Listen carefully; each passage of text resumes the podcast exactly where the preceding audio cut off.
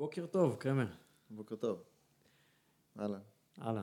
מי שלא מכיר את קרמר, אז uh, עידן קרמר, תכף הוא יציג את עצמו. והיום אנחנו בפרק נוסף של אריסטוקרט פודקאסט, אנחנו נדבר היום על אימונים, על סיפור הכושר של קרמר, מאיפה הוא התחיל, מה הוא עושה כיום, ונצלול לעניינים. מתחילים. let's go.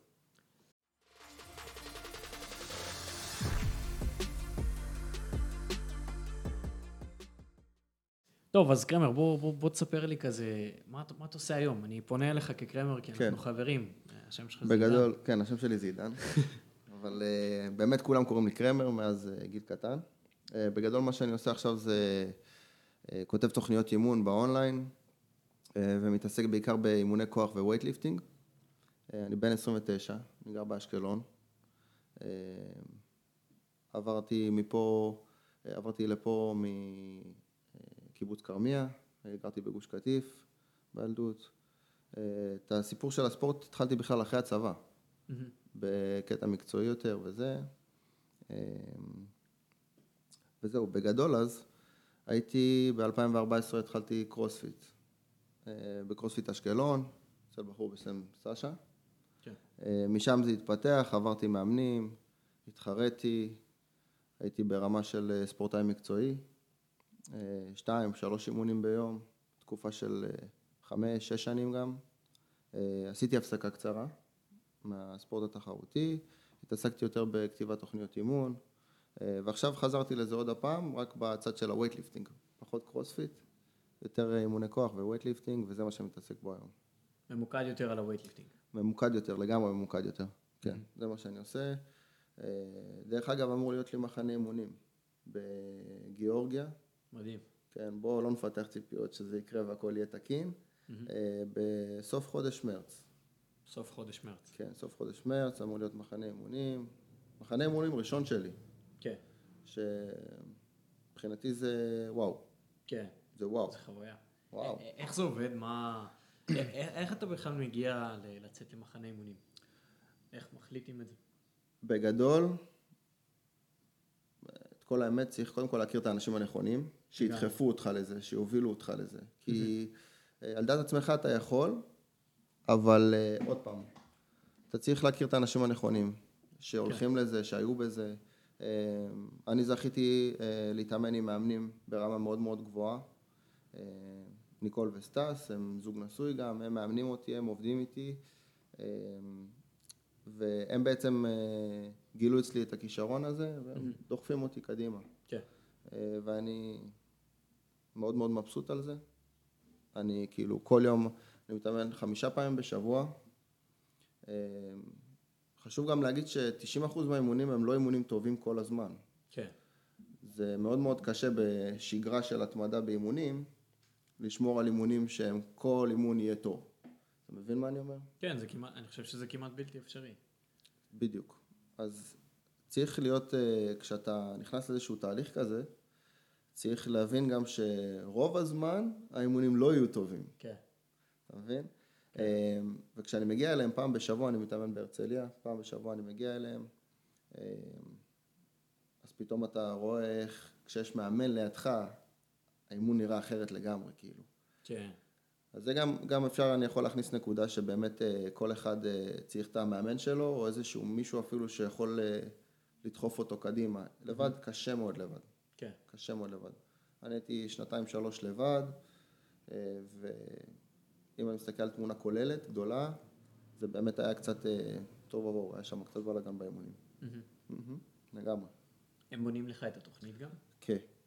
כן, הם גם בונים לי את התוכנית, תוכנית שבועית, מתבססת על בסיס שבועי. אה, ככה גם אני עובד בתוכניות אונליין שלי. כן. היה תקופה שניסיתי לכתוב אותה חודש קדימה, אבל אם אתה רוצה להגיע לרמת המיקרו כאילו עם המתאמן, אז זה תוכנית שבועית, כל פעם איך הוא מרגיש, זה הדיבור. בתוכניות שאתה כותב, המתאמנים מגיעים אליך פעם בשבוע או לא בהכרח? לא בהכרח, לא בהכרח. אה, עוד פעם, זה גם תלוי ברמה של המתאמן. מהמם. לא כל מתאמן עכשיו באמת רוצה להגיע כל שבוע למאמן שלו לאימון אישי. יש כאלה שאומרים, אתה יודע, שגר וסע. כן. ת- תן לי את השקט בדיוק. שלי, אני אעשה, בדיוק. תגיד לי טוב, לא טוב. בדיוק. כן. אז אנחנו, אתה יודע, מתנהלים עם סרטוני וידאו בעיקר, דברים כאלה, הודעות, עדכונים. אה, אבל פעם בחודש אני ממש משתדל שהם יגיעו. אה, חשוב גם שאני אראה אותם, ואתה מבין, נראה איפה כן. המצב. כן. ושוב פעם, אם נחזור לנושא המחנה אימונים, אז יצרתם קשר עם החבר'ה בגיאורגיה. אז זהו, אז בעיקרון זה דרך האיגוד האולימפי. כן, אז למה אני כל כך מבסוט? כי לא כל אחד שהוא לא באיגוד כן, זוכה לצאת למחנה אימונים לגמרי. עם הסגל האולימפי. כאילו צריכים. זה כן, רק ספורטאים. כן. וזה באמת אה, כבוד מאוד מאוד גדול לעשות את זה. אה, אני ממש מתכנן לצלם הכל שם, שגר לפה דברים, וידאו, תמונות, הכל. חייב, חייב. חייב. כן, חייב. אבל כן, יהיו שם אה, כוכבים מאוד מאוד גדולים. אמורים להיות שם כוכבים מאוד מאוד גדולים. אה, וזהו, אני ממש מקווה שזה יצא לפועל והכל לפי מתוכנן. כמה זמן זה אורך? ה- אז זהו, יש, יש, אה, יש ספורטאים שעושים אה, שבועיים וחצי, שלושה שבועות, כמו מה שאני אעשה, מהמם. ויש חבר'ה שממשיכים אחרי זה, או לעוד מדינות, למחנה אימונים במקום אחר לגמרי, וואלה. כן, road trip כזה. ויש כאלה שהם, אתה יודע, נשארים עוד עד חודש מלא, לפעמים חודשיים, שלוש גם, לפעמים עד התחרויות הם נשארים. אתה מבין? נגיד יש לך עכשיו אה, תחרות עוד שלושה חודשים, כן. אז אתה הולך חודשיים וחצי לפני התחרות כבר, אתה במחנה אימונים, ממש משתעבד לזה, שבוע, שבועיים לפני התחרות אתה יוצא, ומכין את עצמך לתחרות עצמה. אבל בגדול, כן, זה יכול להיות תקופות.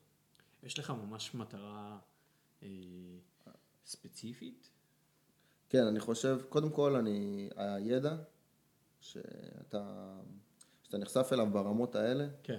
הוא שונה מכל מה שאני הגעתי אליו. מהמם. זאת אומרת, זה level אחר. כן. זה חבר'ה שמה שהם עושים זה מה ש... זה- הם מקדישים לזה שהם את. החיים שלהם, זה, זה מה שהם עושים. אה, ועכשיו אני הכנסתי את עצמי לנישה הזאת גם, זה מה שאני עושה עכשיו, לא מתעסק בשום דבר אחר. זאת אומרת, כל העניין של הקרוספיט הוא... מבחינתי קצת עברתי את השלב הזה. אה, אני עדיין כותב תוכניות של קרוספיט ו conditioning וכאלה דברים, אבל אני אישית לא עושה את זה, אני עושה אימוני כוח, שוחה פעם בשבוע וזהו.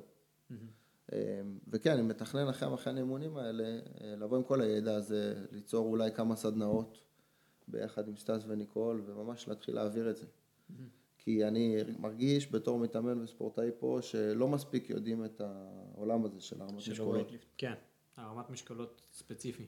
כן, הוא הרבה יותר עמוק ממה שאנחנו, ממה שעוברים בבוקסים של קרוספיט ודברים כאלה, הוא עמוס בידע. אני חושב שגם, אם כבר דיברנו על weightlifting וקרוספיט, אז זה טיפה הבעיה שכל מי שיודע מה זה weightlifting זה רק בגלל קרוספיט. כן. זה כאילו, בעיה. זה, זה עולם ומלואו מדהים. כן, כי זה ספורט קלאסי. להושיב בן אדם שלא נולד לסנאצ'ים מגיל 6, אז... נכון. זה, זה קשה. זה פרויקט חיים.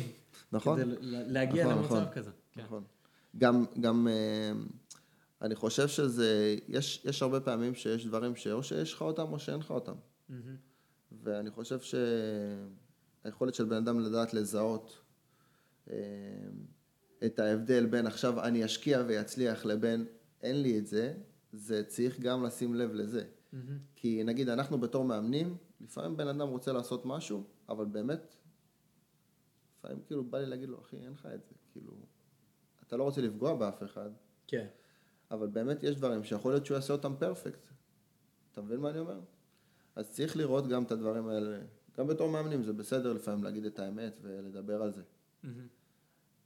כי לפעמים זה שאתה רוצה משהו, זה לא אומר שאתה... אתה יודע, אני... אני הרבה פעמים מנסה לחשוב על זה, על אם מישהו עכשיו מתמיד ומתמיד ומתמיד, בסוף הוא יצליח, אבל גם ההצלחה שלו, כמה טובה היא תהיה, אם אין לו את זה. מהמם. אתה מצליח להבין מה אני אומר? כן. שמעתי על זה משהו מעניין שאומר שיש הבדל בין לרצות משהו, לעשות אותו המון שנים, להגיע אליו, לבין מה שיש לך בפועל, כן, כן. שהוא רחוק שנות אור, נכון. והאם בכלל שווה לך זה ללכת בדיוק מה לשם? שהתכוונתי כן. זה האם בכלל זה. שווה לך ללכת לשם? כן. זה כאילו, זה האם שווה לך ללכת לשם, וגם נגיד שתגיע לשם, האם זה יהיה מספיק טוב כמו שדמיינת לך בראש שזה מה שיהיה? כן. אתה מבין? כן, אתה, אתה אומר שאם אין את הפוטנציאל הזה, אז כאילו, אתה בכלל לא יכול להגיע למה שאתה רוצה. זאת אומרת, אמ- אמור להיות משהו שמזהים אותו קצת לפני. בדיוק. כאילו, אם זה... אם אנחנו מדברים נגיד על weightlifting, נכון. יש, אז יש אה, תכונות אופי. גמישות, היכולת עם הזמן להתאושש היכולת מאימונים. להבין תנועה. את ה- כן, את התנועה הזאת, ה- כל הזמן להיות מהיר, כל הזמן, כאילו... יש תכונות שהן נדרשות לא גם בעבודה עם. יכולים. עם ברזלים, יש תכונות שהן נדרשות. כן. כמו שיש אה, תכונות אה, למפקדים, למנהיגות. כן, תכונות אופי שמזהים אותן אצל בן אדם. כן. אותו דבר גם בספורט. אתה מבין? כן, אני, אני גם אה, אתה מסכים עם זה? מסכים עם זה, כן. כן. אני עדיין, אני עדיין לא אומר לא לעשות משהו, אבל פשוט לא. נגיד, נגיד אם אתה, סתם דוגמא, רוצה להיכנס לאולימפיאדה. בוא, אז קצת מציאות נדרשת. זהו, זהו, אז זה ידרוש איזושהי הכנה כנראה מגיל מאוד צעיר, נכון. וגם אז, מעבר לכל השנים שאתה כבר עושה את זה בצורה סופר מקצועית, יכול להיות שאתה לא מספיק טוב. זהו, זהו, זה הקטע, שאחרי כאילו איזה עשור, אפילו כמעט שתי עשורים, אתה מגלה ש... אז אתה רק תבין שאתה לא מספיק טוב. שוואלה, יש פה איזה מישהו שהוא מצליח כאילו להרים יותר כן. ממני בלי להתאמץ. נכון. כאילו, זה, זה קורה. זה קורה, זה בדיוק מה שקורה הגוף. שלו מגיב יותר טוב, אין מה לעשות, הוא מבין את זה יותר טוב. נכון. זה זה. בדיוק זה. כן. אתה יכול כאילו שנים להתאמן ופתאום להבין שאתה לא מספיק טוב. אני גם לקחתי את זה על עצמי שנה, פרויקט, גם הייתי נוסע ליורי דוידוב. Mm. שנה שלמה, גם פעם בשבוע. כן, באשדוד, במועדון שלהם שם. אחרי זה תקופה קצת עם יורי אוזליינר עבדתי, עשיתי גם את הקורס מאמני הרמת משקלות של האיגוד, מהמם. ואז התחילה לכאוב לי הפרח, אז טיפה הורדתי ווליום, אבל הבנתי שבדיוק את זה, זה צריך להיעשות המון שנים.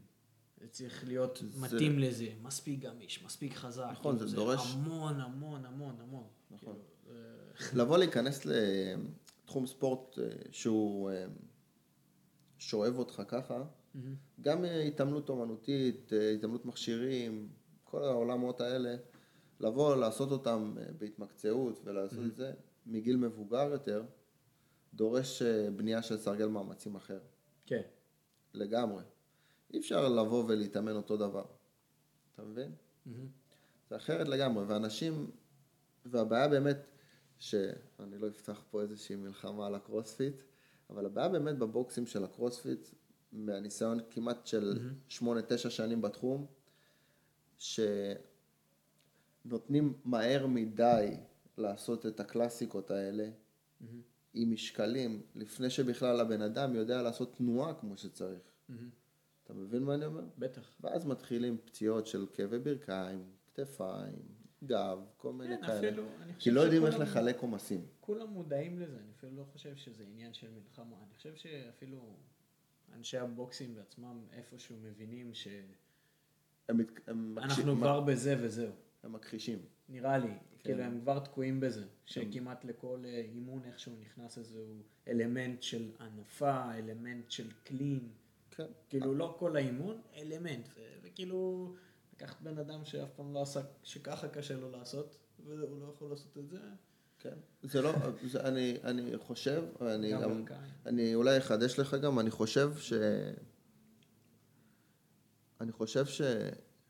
אני לא יודע אם הם יודעים או לא יודעים, ויש מאמנים ברמה מאוד גבוהה בארץ, ויש חבר'ה חכמים, יותר ממני, יותר ממך, שיושבים ולמדו, ואיקס שנים בפור עלינו גם באימונים. כן, אבל יכול להיות שאנחנו לא מבינים שלא חייב את זה. אוקיי, זאת אומרת, לא חייב להכניס את האלמנטים של הקלאסיקות לתוך האימוני קרוספיט. אתה מבין מה אני אומר? אני, אני, זה בדיוק מה שאני חושב. כן, אנחנו הפכנו את זה לחלק מזה, זה לא באמת צריך להיות ככה. זה בדיוק מה שאני חושב. יפה. אז שקרוספיט הוא מדהים, אבל מה קשור weightlifting? אין שם, אין קשר, זה עולם שהכניסו לשם, אה, אני לא יודע, לא באמת יודע איך זה התחיל שם. כן, אז זה פשוט, מעניין. פשוט הם רצו להשתלט על עוד תחום ספורט כנראה, אתה מבין? כן. השתלטו על הג'ימנסטיקה, על האירובי, על הזה, על- ואז הכניסו גם את ה weightlifting. היום, כדי להיות קרוספיטר טוב, אתה חייב weightlifting ברמה מאוד מאוד גבוהה. מאוד. כן, אבל אם תשים לב, המקצוענים, כן. כשהם עושים weightlifting ברמה מאוד מאוד גבוהה, הם הולכים לעבוד אצל חבר'ה ברמה מאוד מאוד גבוהה. כן, ב weightlifting. וזה, פה נכנס כל התחום של העממיות בספורט. מה ההבדל בין בן אדם שהוא מתאמן אה, ממוצע, עממי יותר, כן. לבין בן אדם שהוא... לבין בן אדם שהוא אולי מתיימר להיות מקצוען, או הוא מקצוען, או איך שהוא רוצה להגדיר את עצמו. כי מבחינתי נגיד מישהו שהוא מתחרה זה מישהו שהוא מתחרה, עשה תחרות, שתיים. הוא יכול להגיד שהוא ספורטאי מתחרה, שהוא או תחרותי. אפילו על בסיס קבוע. או אפילו על בסיס קבוע. זאת אומרת, וספורטאי מקצועי מבחינתי זה מישהו שזה המקצוע שלו, זה מה שהוא מקדיש את כל הזמן שלו. אתה מבין? ויש את הספורטאי חובבן, שזה אורח חיים, שזה נחמד, אבל זה לא העבודה שלו. לא. הוא לא מתעסק בספורט, הוא יכול לעבוד במחשבים, במפעל, בזה, ואז בשעה הפנויה שלו הוא בא ועושה ספורט. הוא אמנם שומר על אורח חיים בריא ומה שצריך ומה שבא עם זה. אבל הוא לא מקצוען, כן. אתה מבין? הקרוספיט גרם לאנשים חובבנים ועממיים לרצות להיות מקצועי. לרצות להיות מקצוענים, אבל לא לעשות את כל מה שנדרש עם זה. אתה מבין? כן, על כמה אנשים שמעת שהלכו להתחרות ב-RFA או כל מיני דברים כאלה, ואז אה, עד היום הם לא יכולים ללכת. המון. כי... המון. כן. זה בדיוק זה, אתה כן, מבין? כן, לגמרי, בדיוק זה. לגמרי. צריך גם, צריך גם הרבה פעמים לחשוב, כל הזמן צריך לחשוב, ולפעמים גם לא לחשוב, על מה התמורה שאני מקבל מזה, וכמה אני צריך להקדיש עבור, עבור אותו דבר שאני רוצה להגיע אליו. כמה אני רוצה, כמה אני יכול, כן. כמה אני יכול. תשמע, אם עכשיו אתה אבא ויש לך ילדים, כן, ואתה רוצה עכשיו אה, לבוא ולהתחרות, מה זה דורש ממך? המון. כן. דורש ממך המון. יש אנשים שיכולים לעשות את זה וזה בא להם בטבעי, וזה החבר'ה שאתה רואה במאסטרים שהם מתאמנים וזה. הם מתאמנים מאוד קשה, נכון. אבל תשמע, אני לא יודע, זה דברים ש... זו שיחה מורחבת מאוד. כן, אפשר זה אפשר שעות. שעות לדבר על זה, שעות. כן. בגדול אז, אה, אז, אם אני חוזר לתוכניות אימון, נגיד, אני בתוכנית אימון שלי אה, עושה באמת דגש של 70-80 אחוז על כוח, אוקיי. למתאמנים. אוקיי, אה, מי שצריך את האירובי שלו, מקבל את האירובי שלו, מי שצריך, אתה יודע, את ה condition, מקבל את ה condition. אבל בבוקס בראשון למשל, אוקיי. בהולמס פלייס שם, אני כותב את התוכנית אימון למקום. כשכותב את התוכנית אימון למקום, הם עושים מטקונים והם עושים הכל. אבל למשל כשאנחנו עושים weightlifting, כשאנחנו עושים אה, הרמת משקולות, אנחנו עושים רק את זה. זאת אומרת, בתוך המטקונים אין להם אלמנטים של הרמת משקולות. וואלה. יכעסו. עליי אולי אנשים, כן, אבל לא זה כולם אין. אני לא מאמין ש... שקבוצה עממית של מתאמנים שבאים מהבית, אחרי יום עבודה, אחרי זה, צריכים לעשות דברים שהם כל כך מורכבים. המטקונים אצלם זה אולי עם דמבלים, משקל גוף, אתה מבין? עבודה שתניע להם את הגוף. כן, חבר'ה שרוצים יותר ספציפיות ונשארים לאופן ג'ים וזה, יכולים לעשות את האקסטרה הזה. כן. אתה מבין? אבל בן אדם שבא לשעה ביום, שאתה לא יודע מה עבר עליו במהלך היום, אתה לא יכול לטחון אותו עד הסוף. כן, אתה לא יכול, לגמרי. אתה מבין? אני חושב שצריך בכלל אה, לעשות את ההפרדה הזאת. כמו שאמרת, כן. כאילו, תשאל שאלה גדולה, אם עכשיו אנשים יגיעו לאימון, מה אנחנו רוצים להשיג מהאימון? בדיוק, מה, מה אנחנו רוצים להשיג? בדיוק. אנחנו רוצים לפתח כוח, אחלה. רוצים לפתח גם קצת גמישות. אולי הבן אדם הוא רק עבודה משרדית וכואב לו כל הגוף, הוא גם לא גמיש, אז אחלה, בוא נרוויח גם קצת גמישות, שיזוז קצת. אה, לשפר את היכולת של הלב, אחלה. נוסיף גם איזה מרכיב אירובי. אוקיי, מה נכנס לי בתוך כל זה? החוויה. רוב המתאמנים רוצים את החוויה גם. אפשר להשיג אותה. ה-weightlifting זה כאילו הוא דורש הרבה יותר מ... הרבה יותר, זה כאילו, אתה רוצה עכשיו לפתוח את הגוף לאימון, אתה צריך, רוב האנשים שלא עושים את זה מגיל 6, יצטרכו איזה 20 דקות כדי נכון. להכין את הגוף. נכון? 10, 20 דקות נכון. להכין את הגוף. ואז משם, כשאתה עושה סט, אתה רוצה לנוח מספיק, ואתה צריך להיות בכזה ריכוז כשאתה עושה את הסט הזה, כי, כי בסוף אתה שובר את עצמך. מהמם. כאילו, או שאתה עושה את זה טוב, או שאתה עושה את זה גרוע. אין כאילו, נכון. אין כאילו באמצע. נכון? יש לך משקל מעל הראש, אם הכתף שלך לא ישבה זה טוב... בדיוק כמו, ש, כמו שניקול, המאמנת שעובדת איתי. היא אומרת, אין מקום לטעויות. אין, אין, נקודה. אין, אתה זה- תעשה טעות, זה אתה תקבל 100% בראש. כן, אתה מבין? המשקולות יענישו אותך, מדהים, לגמרי. אתה מבין? אין מקום לטעויות. בגלל זה צריך להיות סופר ממוקד, סופר מרוכז, זה דורש אגרסיביות מסוימת. כן, אתה מבין? לא להסס. אה, וכן, אנשים שאין להם את ה... שלא באו עם רקע, מהמם. יצטרכו, אתה יודע, חימומים באמת ארוכים, הרבה עבודה, עבודה אקסטרה חובה, אין, אין זה משהו שאני עברתי, אז אני כאילו, מהניסיון שלי... מישהו שעשה את זה אומר. כן. אה, עד היום הגמישות היא עדיין לא אידיאלית, אבל כאילו זה השתפר שנותו. אבל זה כאילו כל הזמן אתה צריך אני להמשיך, יכול, אני להמשיך, יכול אה, להמשיך, לספר, להמשיך. אני קראתי את הארבע ראשי, אהה. היה עומס, חוסר שינה, המון אימונים, הגעתי לפיק של הכושר לפני הזמן, ופשוט באחד מהאימונים אה, התפוצץ לי ארבע ראשי. עכשיו אני בסדר, הוא חזק, והכל אש, אבל אה, באמת שהוא... צריך לשים לב, בגלל זה אני תמיד אומר, מה זה דורש ממך? אם אתה יודע שאתה לא מסוגל לתת את מה שזה דורש ממך, אז, אז עזוב. באמת, עזוב, עדיף שתעשה את זה בסבבה רגע, אולי לתקופה מסוימת בסבבה, ואז תראה שיש לך זמן להשקיע, אז אתה יכול. אני... מהמם. אתה מבין מה אני אומר? כן. כי לפעמים אנשים לא רוצים להוריד רגל מהגז, מהמם. ואז אחרי חודש פתאום אתה רואה אותם, מה קרה? פה עם טייפים פה על הכתף, טייפים כן. על הברך, וזה מה כן, קרה? כואב לי הברך, כואב לי הזה, כואב לי הזה. למה? אה, עשיתי יותר מדי, לא נחתי. זה, זה היה ב overuse. אני, אני מסתכל עכשיו, כאילו, יש חבר'ה מסוימים שאני אוהב לעקוב אחריהם. אה, יש את שון מקונרי, אה, אוקיי, אתה מכיר? לא? אפקס, אה, אפקס מכיר, אפקס טרנד סוסייטי. כן, כן, מכיר. חזק כזה, כן, דדליפטים כבדים, סקווטים, פוזים, מעל 200 קילו. ואני כאילו מסתכל איך הוא בונה את המצב שהוא נמצא בו, אני חושב שבעיקר כי הוא מסתכל long run, בטח. בעיקר. כאילו, אם אתה לא הולך להתחרות בעוד שנה, ואם כאילו אמרו לך, אם אתה לא זוכה בזהב, יהרגו אותך, אז תסתכל לונג רן, כן. נכון? כן, זה בערך ככה. אז אתה תקבל ב- ב- בשלווה את העניין של, טוב, זה לא הולך לי היום, זה גם לא הולך לי מחר, מחרת... וזה בדיוק מה שאני אני עושה. אפציץ, זה- אבל אני חייב להיות בזה נכון. באיזון. כאילו, פעם יותר, פעם פחות, אבל להתקדם. כאילו, זה בדיוק מה ש... נכון. זה בדיוק מה שאני עושה, כאילו... האם כל פעם יש לי כוח להתאמן? לא, ברור. האם האימונים טובים? לא.